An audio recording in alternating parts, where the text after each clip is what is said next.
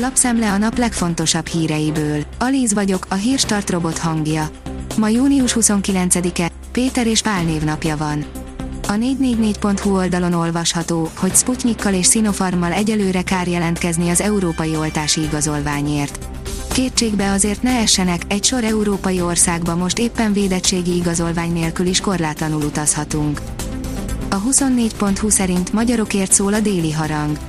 Már 1456-tól a magyar királyságért zúgnak a harangok, 1500-tól kezdve minden egyes nap déli 12 órakor.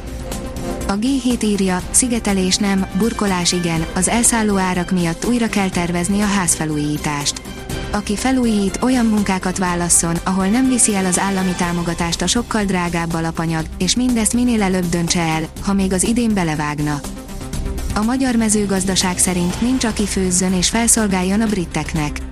A munkaerőhiány ma már egyre több országban jelent problémát az éttermek számára, de az Egyesült Királyságot ez különösen súlyosan érinti.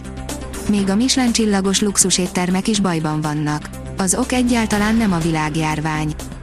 A vezes oldalon olvasható, hogy F1 komoly kárra ikkönenéknél jégverte szét őket.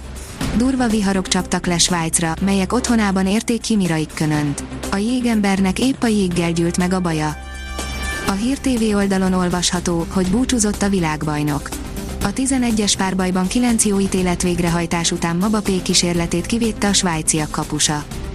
A kitekintő írja, nem tolják tovább a teljes nyitást a britek.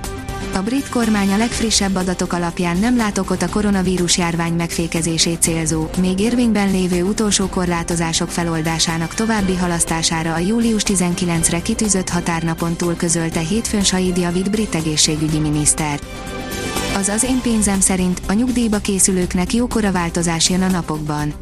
A nyugdíjazási kérelem július 1-től vissza is vonható, csak arra kell vigyázni, hogy a végleges határozat 15 napon belüli legyen.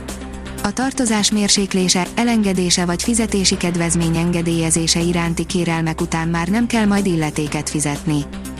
Az Autopro szerint dízelbotrány félgyőzelmet aratott a Volkswagen. Egy amerikai fellebbviteli bíróság a gyártó számára kedvező ítéletet hozott egy befektetővel folytatott peres eljárásban. Az a TV kérdezi, mit érdemes tenni egy tomboló vihar előtt és után. Csehországban tornádó tombol csütörtökön, Magyarországon pénteken vörös riasztást adtak ki a vihar miatt. A katasztrófavédelmi főigazgatóság helyettes szóvivője elmondta, mi a teendő a károk elkerülése érdekében. A napi.hu szerint hatalmas lépés a magyar Penny Markettől minden vásárlót érint. Házhoz is lehet rendelni a Penny Marketekből, egyelőre csak néhány budapesti kerületben a netpincér futárai viszik ki a megrendeléseket. A két cég hosszú távra tervez. A Liner írja, Deschamps vállalja a felelősséget, és senki nem haragszik Mabapéra a csapatnál. Didier Deschamps, a francia válogatott edzője vállalja a felelősséget, amikor a csapata nem úgy játszik, mint kellene, de ami Svájc ellen történt, az egyenesen sokkoló volt.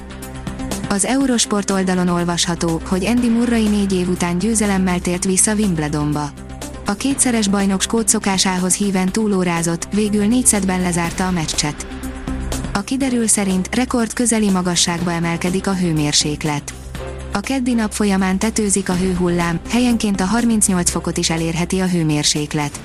Ezzel pedig megdőlhet a június 29-re vonatkozó 37,9 fokos országos maximum hőmérséklet rekordja. A Hírstart friss lapszemléjét hallotta. Ha még több hírt szeretne hallani, kérjük, látogassa meg a podcast.hírstart.hu oldalunkat, vagy keressen minket a Spotify csatornánkon. Az elhangzott hírek teljes terjedelemben elérhetőek weboldalunkon is. Ha weboldalunkon hallgat minket, az egyel korábbi adás lejátszása automatikusan elindul. Beállíthatja, hogy az összes korábbi adás, vagy csak az aktuális tematika hírei következzenek. Köszönjük, hogy minket hallgatott!